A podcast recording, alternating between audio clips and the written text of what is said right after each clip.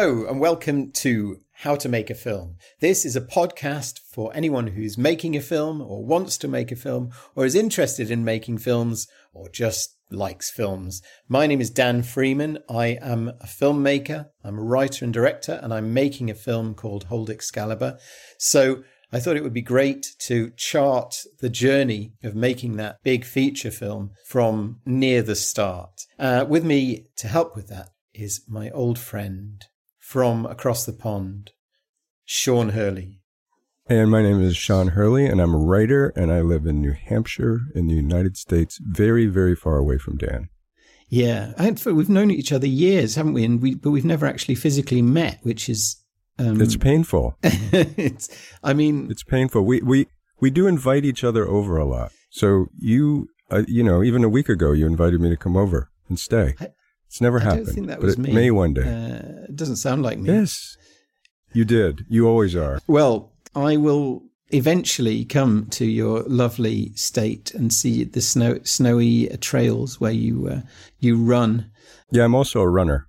I like to run in the mountains here in the snowy trails. And uh-huh. someday I'll run in uh, in your your part of the. Well, I I've thought thought about that often, and then I thought, you know, it's sort of yeah, I like running. I mean, when I say I like running, I'm a little fat, sweaty man frightening people along the mm. canal. Mm. You know, you do these huge distances, and you're a, a, a big, tall lad, and I'm, I'm think of you know, hey, we'll go running together, and it'll, it'll be about five minutes in, and you'll have to you'll have to get the air ambulance. Well, that's okay. That's okay. I mean uh, I'm not, I don't think that I'm a very welcome sight on the trails. I look too old to be running where I'm running, and people fear for me and often stop me and warn me of the perils of doing what I'm doing. Like I'm going to trip and fall, I'm going to have a heart attack. I'm not that old, but I look very old because I have very white hair and I have a Gandalf like way about me as I as I gambol through the mountains. So that's how people can picture me. But we're just uh, we're we're supporters of each other's work. So I've read early drafts of Hold Excalibur. It's a terrifically good script, very exciting, and um, I'm happy to be here to talk about my experience working in television and currently working in theater. Um, I have a play in rehearsal now, and I've experienced things leading up to the writer's strike. I know what it's like to be in writers' rooms. I've been on sets where very expensive TV shows have been made, and so I have some sense of that. I never have personally made a film, but I know a good bit about how they are made, and I am daunted by it. well, I, th- I think one of the things I'm going to talk about is I think that you can make a film without making a film. I mean, you can make something very filmic. And I, one of my genuine greatest sort of thing, one of the things that I'm most proud of is that I feel like I coaxed you into writing plays. Oh, you did. Was that? Am I just imagining that? No, no, no. I was, I was deep in TV land. I was writing scripts and I was pitching show ideas. And I think at the same time, I was also expressing like what a difficult landscape it is um, working in that that world, especially when you're someone like me who's kind of like you know I like to live where I live in the mountains. I don't necessarily want to spend my life in other cities, um, in hotels and, you know, whatever. So like becoming a filmmaker can be uh, a big lifestyle choice. And I was at that, you know, back maybe when I was fretting and writing all these things, I was still like unsure. Do I really want to do this? And I think you just at some point just say, well, write a play. And it was it was just a terrific relief to me. And I think I just started like the next day. I stopped writing like an epic sci-fi TV show uh, and started writing a very small play. Um, yeah, so th- I'm I'm very grateful to you for that. So thank you. You're welcome. I'm I'm grateful. I'm I'm really pleased about that. I mean, it uh, that your your plays are are really wonderful. And at the end of the podcast, you're, we're going to tell people where, where they can see your work. Mm-hmm. Let's talk about some sort of filmmaking hoo ha.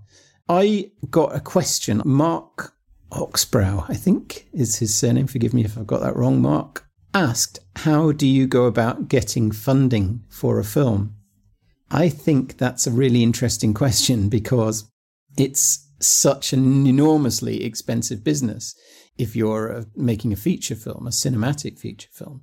It's a very, very tricky, trying business. But what you're doing with Hold Excalibur, I think, is sort of like a new model that I, I see potentially, especially with the writer's strike, the actor's strike, the state of things in Hollywood and the world as far as cinema making. I feel like what you're doing is probably an interesting expedition into the new. But I don't know if that's where you were going to go first. Maybe we were going to go into the more standard forms of trying to raise funds. Well, I was thinking more that, I mean, we, we've all been through the horror of trying to get a film off the ground, which is incredibly difficult. I remember what one um, hugely successful film producer said to me just don't try and do that. Just go with the resources you've got. And I think that that's a really good bit of advice in a way. Unless you have to make it that big, and perhaps even if you do, try and make it with small resources, try and make a, a smaller iteration of it. And here's a thought that if you can write and conceive of a film, then you can conceive of a play or a novel or an audio version. I've made audio movies and audio is, well, as you know, Sean, is incredibly easy and cheap to make to, I would say, the same professional standard as a feature film.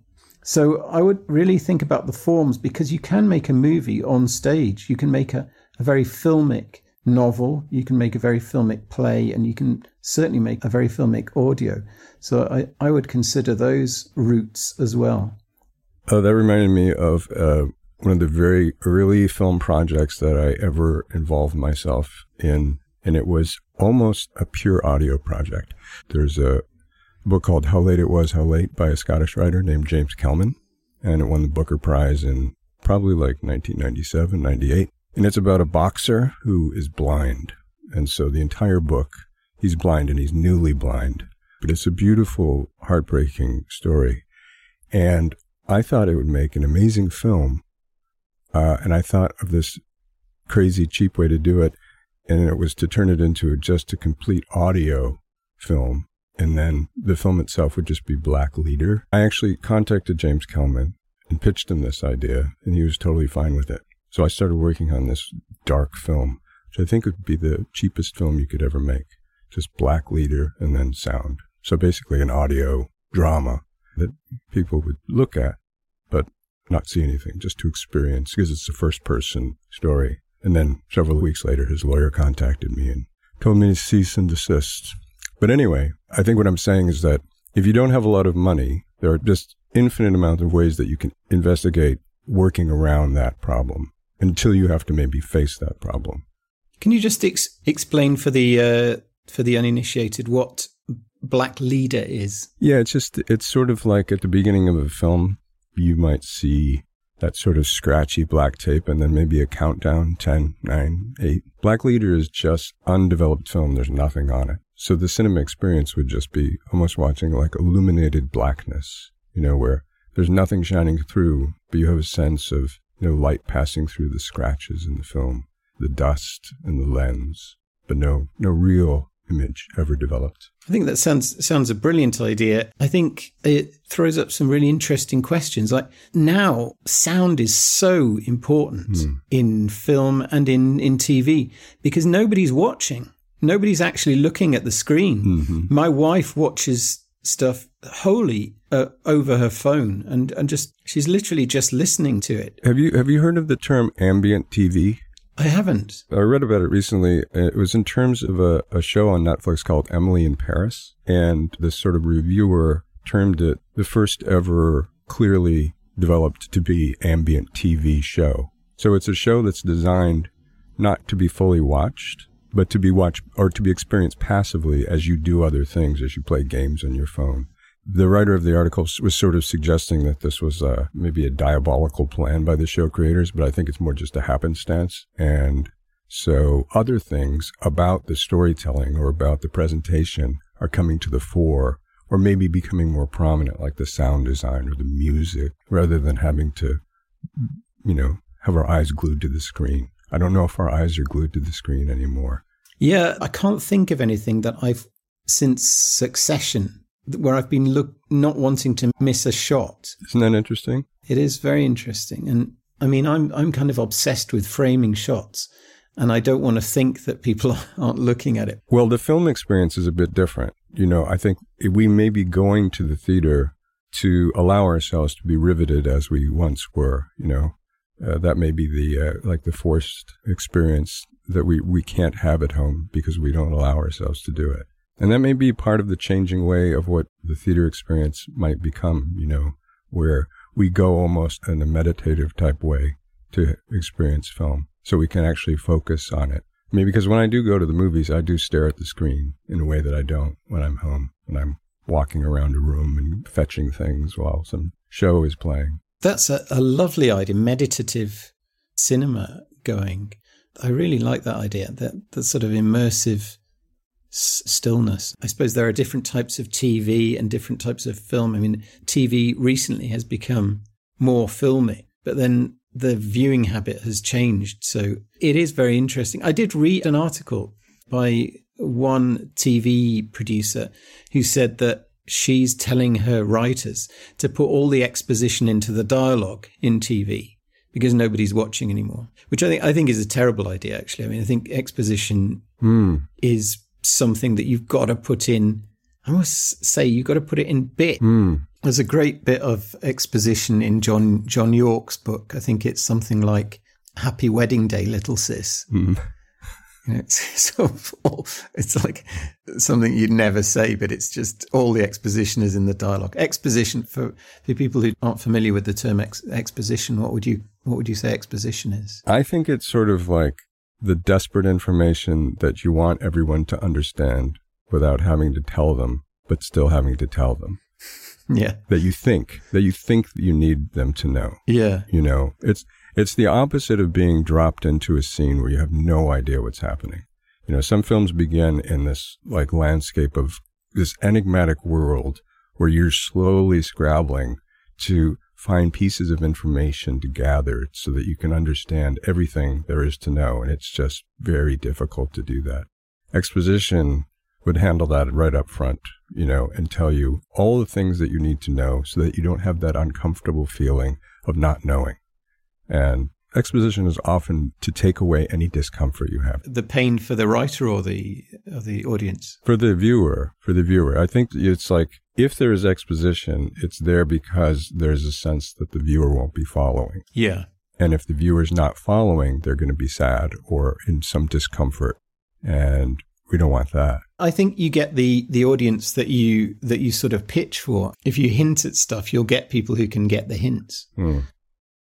I think that's almost like the landscape of film and TV is sort of like you might have to bring a certain level of intelligence and reasoning to watch Succession to keep up with it. You know, like there's parts of your mind that are going to be tuning up watching that show that aren't going to be tuning up uh, watching something else that you still enjoy. Yeah. I think that there's something, I mean, people, I think people who don't work in, in the industry, it's quite difficult sometimes to get across how formulaic in a good way things are. When you're watching a film or a or a TV sitcom or a, a cop show or something, you're watching something for a form. You know how it's going to go, really, even though it's not explicitly. Yeah. You know what's going to happen. You don't go to an opera and then hope that it's actually going to be rapped or there's no, going to be no music in it. I mean, you want the form. So you don't watch a film, for example, you don't watch High Noon and and come out.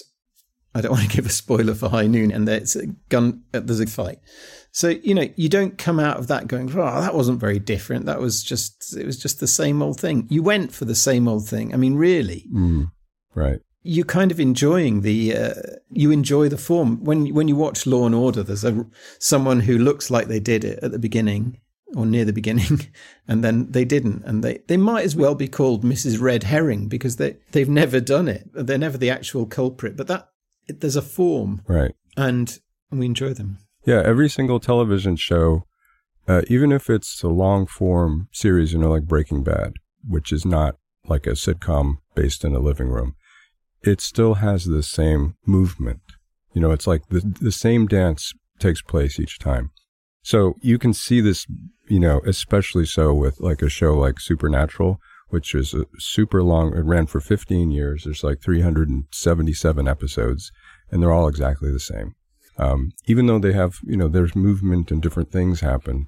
If you ever pitch a TV show to a studio, they're looking for the engine of that show to see if this is a thing that we can make a hundred episodes of the same thing. Is this, you know, can we make a hundred of the same exact thing, stamp out episode after episode?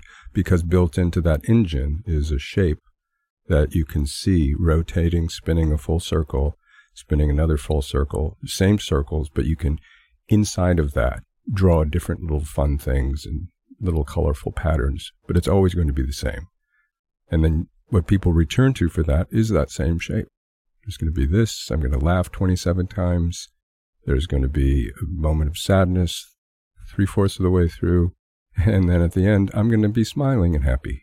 And I don't look down on that. It sounds like I'm being condescending.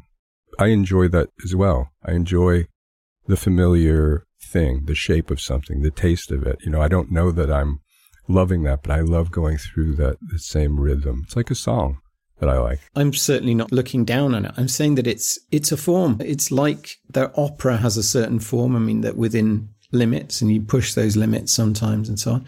Sitcoms have a certain shape and that can be done in a very inventive way and you can change that shape.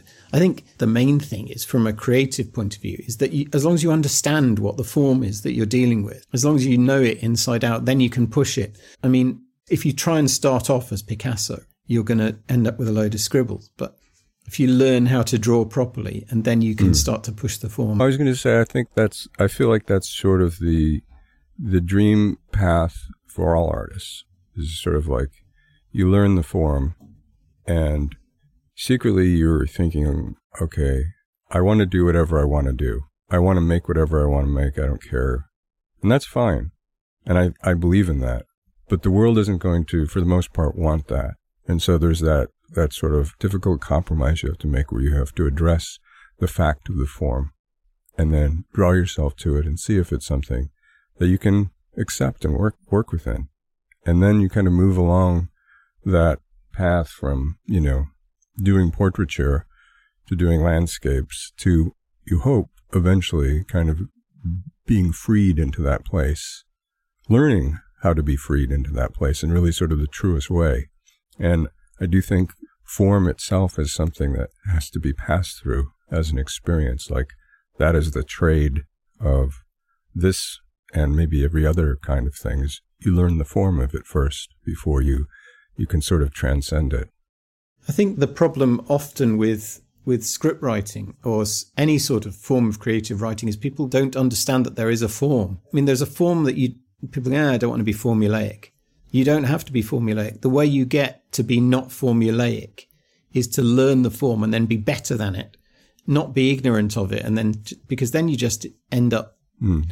approximating it really badly. Mm. One thing, yeah, what I was going to say was going back to um, Mark's question about how do you get the finance to make a film, I'm a huge believer in making films with a phone because not only do you not really need anything else, phones are such good quality now. The footage you can get off the phone that I'm that I'm talking to you on now, the the resolution on it is incredible. I think you'd be hard pressed to notice that it's not on a professional camera any footage on this.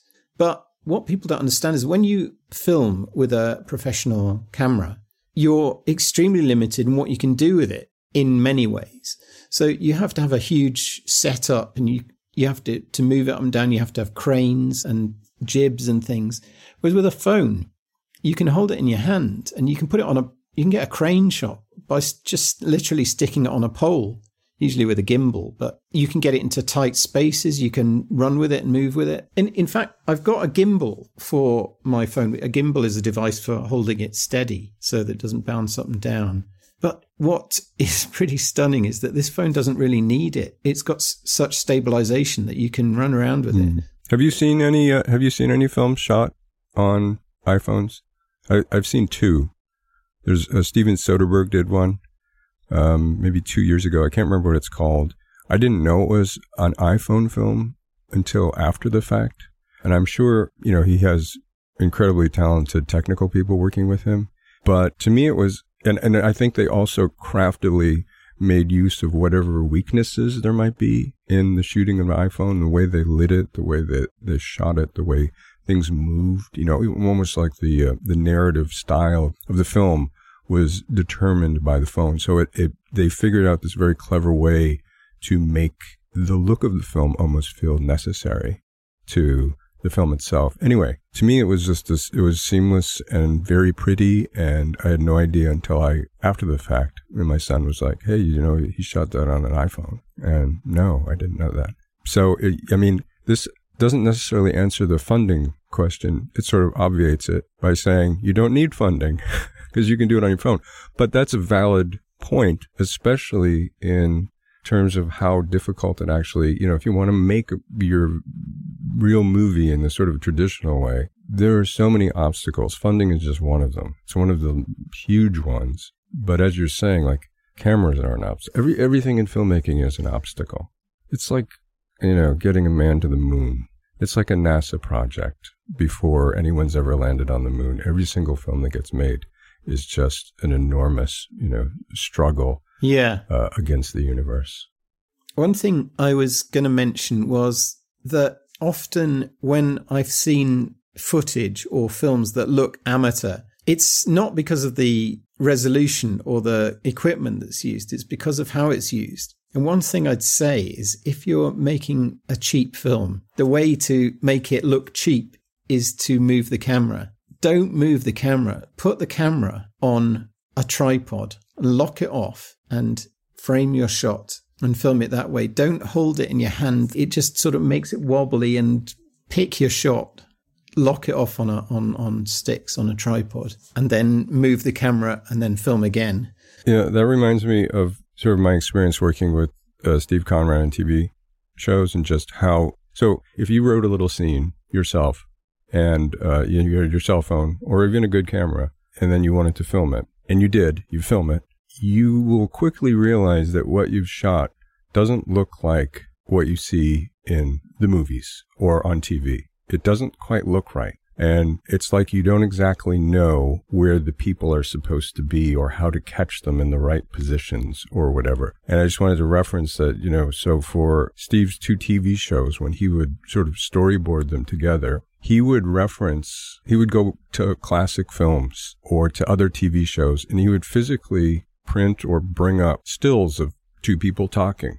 And he would find where the camera was in terms of that. So he would use sort of like imagery that we've sort of all digested as kind of the familiar, uh, this is how to shoot it. This is where it looks right or best. And he would sort of copy it. And I think one of the things about like amateur films is they don't know that kind of existing language of objects and humans and where they feel best in the screen, um, how far away they should be, how close they should be, all those, the sort of the shape of things and the way we like to see them is usually completely lost in amateur filmmaking. That's why you can tell almost instantly that something's wrong. like you're looking at bad pictures, you know? Yeah, you should know film grammar and it's easy enough to look, to look up, but it also is one thing knowing it and it's another thing putting it into practice. And once you get on set there's loads of things happening and you you can lose track of what's supposed to be where and your circumstances mean that you might have to shift things. So it is that's a great idea to i mean pick the good stuff and copy it. Right. And that that film grammar changes you know? It shifts over time just like language changes. But if you watch tv shows current new stuff current new films they will all s- sort of resemble each other because we do get used to seeing people in certain ways and lit in certain ways and at a certain distance from us in certain places, you know. So it's, it's a complex language, but it sort of exists. And you'll even see it in terms of like the way people behave, you know, like facial expressions, ticks, uh, whatever. That stuff like echoes across all of these other media. And it's almost like, you know, when you look back 20 years and you recognize all these bad hairstyles. And you're like, why? What were we thinking about?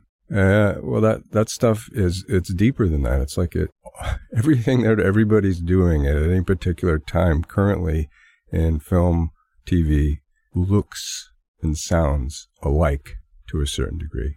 it's like pop music too. You know, it all it's all in the same family of sounds and places, and it's all kind of shifting generally along some messy path forward. But it's all going together. This big jalopy of of things. But it's very tricky. I mean, like that's I always I always think like I could never really be a director because I don't know that I could comfortably accommodate that. Like because I'm such a rebel.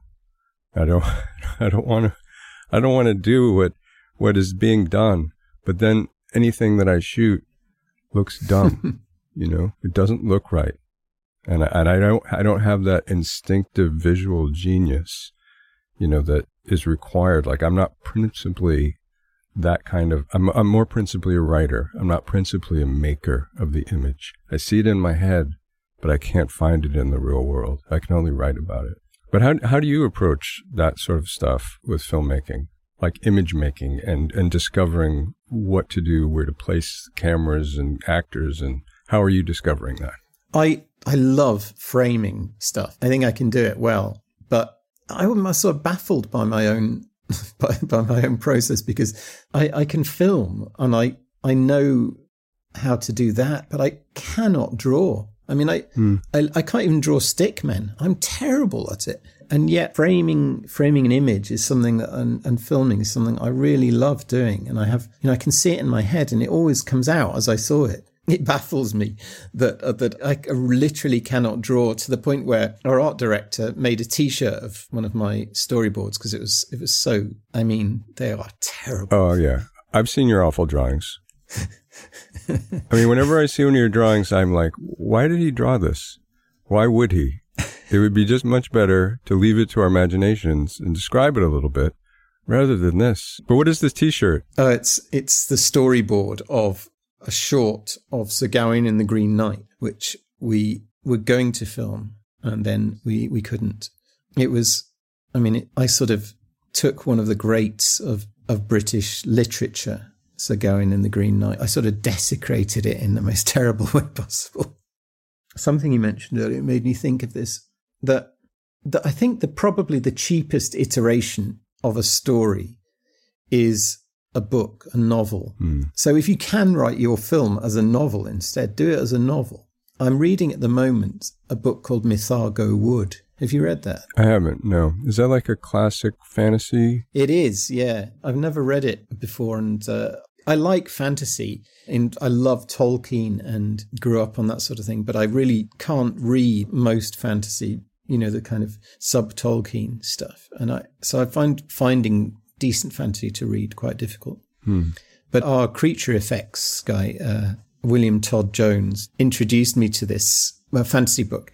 And it's really, really super. It's so good. I don't. I kind of don't want to tell you the premise of it, but Wait, is it when? Did, where does this come around in terms of Tolkien? Is it like before or when? Is this an old, old book or time wise? It's it's set just after the Second World War. Uh, it's not Tolkien esque. It's not in the same the same genre really. It's just loosely speaking fantasy but it's certainly not derivative of Tolkien or anything like that. It's not that kind of, how would you describe Tolkien? I suppose that kind of heroic fantasy.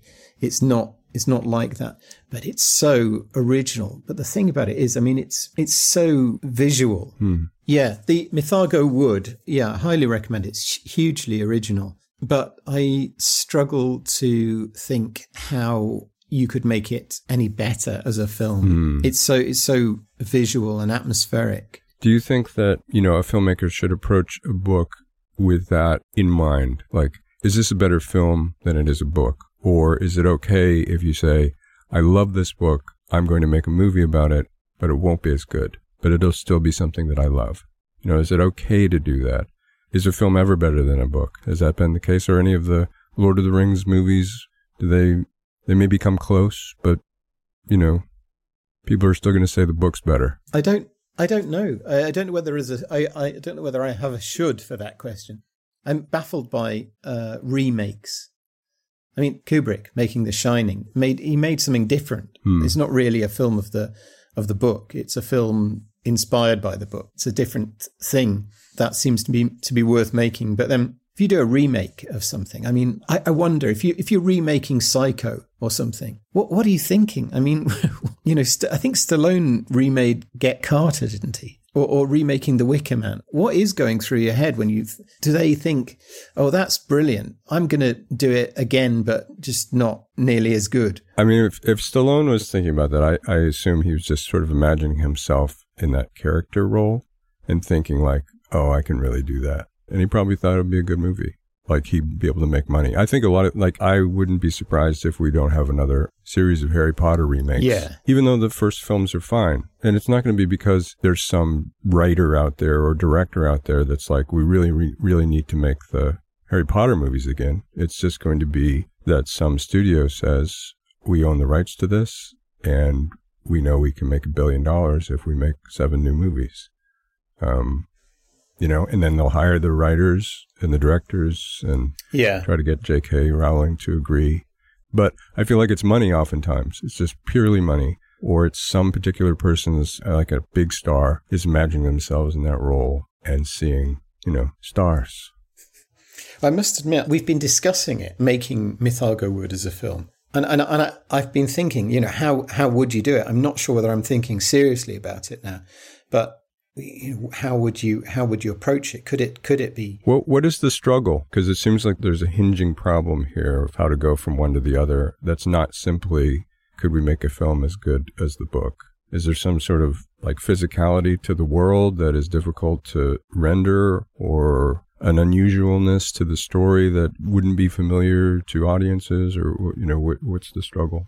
I think the struggle is maybe is how what value a film would give it because the story is so good the novel is so good. The the question is why would you make it as a film? For me does the film as a form give you something that the the novel doesn't or does it maybe add an extra dimension to the novel? Does it inform the novel somehow or something like that? And I can sort of see maybe there are ways to do that, but I think you have to be really careful about how you go about that. And I think it's very easy to, to it's the easiest thing in the world to take somebody else's work and modify mm. it in any way. You know, I, I do feel like, I do think people often will read books and think like, this would be a beautiful movie. I would love to see this movie. Even while still loving the book, it's more of a, it's a, you know, sometimes, uh, so I, I wrote a lot of fiction stories and I did an audio podcast called Adam's Motion Void where I pretend to be an old man and I tell these stories. But people would send me drawings or paintings from the stories. And it was sort of their way of being inside of a particular experience.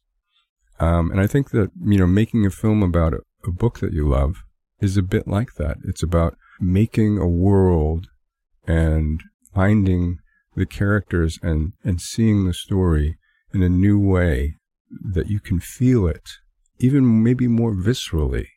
Uh, and that's what one thing that film does offer is, is a visceral experience that's far sharper than the, the book experience, which is, it's much more penetrative and layered and complex and rich or whatever, but it's like laying on the beach, you know, and the waves are coming in and the sun is pouring down and it's a beautiful experience, but you're not racing through the forest, you know? And there's something about films that it touches us storytelling wise and every wise uh, differently than a book. So I think it's more like, do I want to live in this world? And I feel like if you're really drawn to wanting to experience the viscera of a novel, it's worth it's worth making the film and not and, and not questioning whether the film is going to be the equal of the book because it won't. It'll be a completely different thing. It's like writing a song about the book or writing a poem about the book or it's its own thing, even if you follow the structure. And then there's some books like this book, it sounds like, you know, you wouldn't want to give it the shining treatment. You know, you'd want to honor it in a way.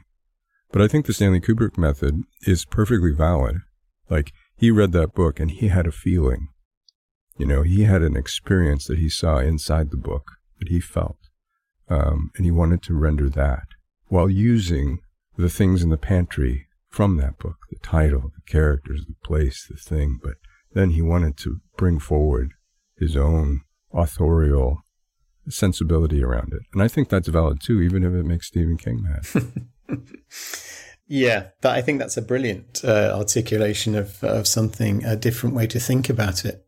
I think another aspect of this question is is the thing about the broken shark. You know, the the kind of adage is that the best thing to happen to Jaws was when the shark broke, because then they had to, to hint at the shark. And I think that in some ways, when you crystallize something that's invisible from a book Hmm. and you make it solid, you run the risk of disappointing everybody, it not being what people imagined. But also you diminish it in some ways. I mean, once something's something's visual, I mean, you it's less than a huge sort of massive notions that's freighted in a word or a, a paragraph in a novel. I think that's true to a sense, but I mean, you know, I read all, uh, not to overdo Harry Potter, but it's a good template to discuss things. It's a remarkably uh, rich and visual novel with, you know, and as you're reading it, it does feel like one of the joys of it is, is sorry if you don't like it, or if you don't like J.K. Rowling, um, but one of the sort of pleasures of it is the world of it.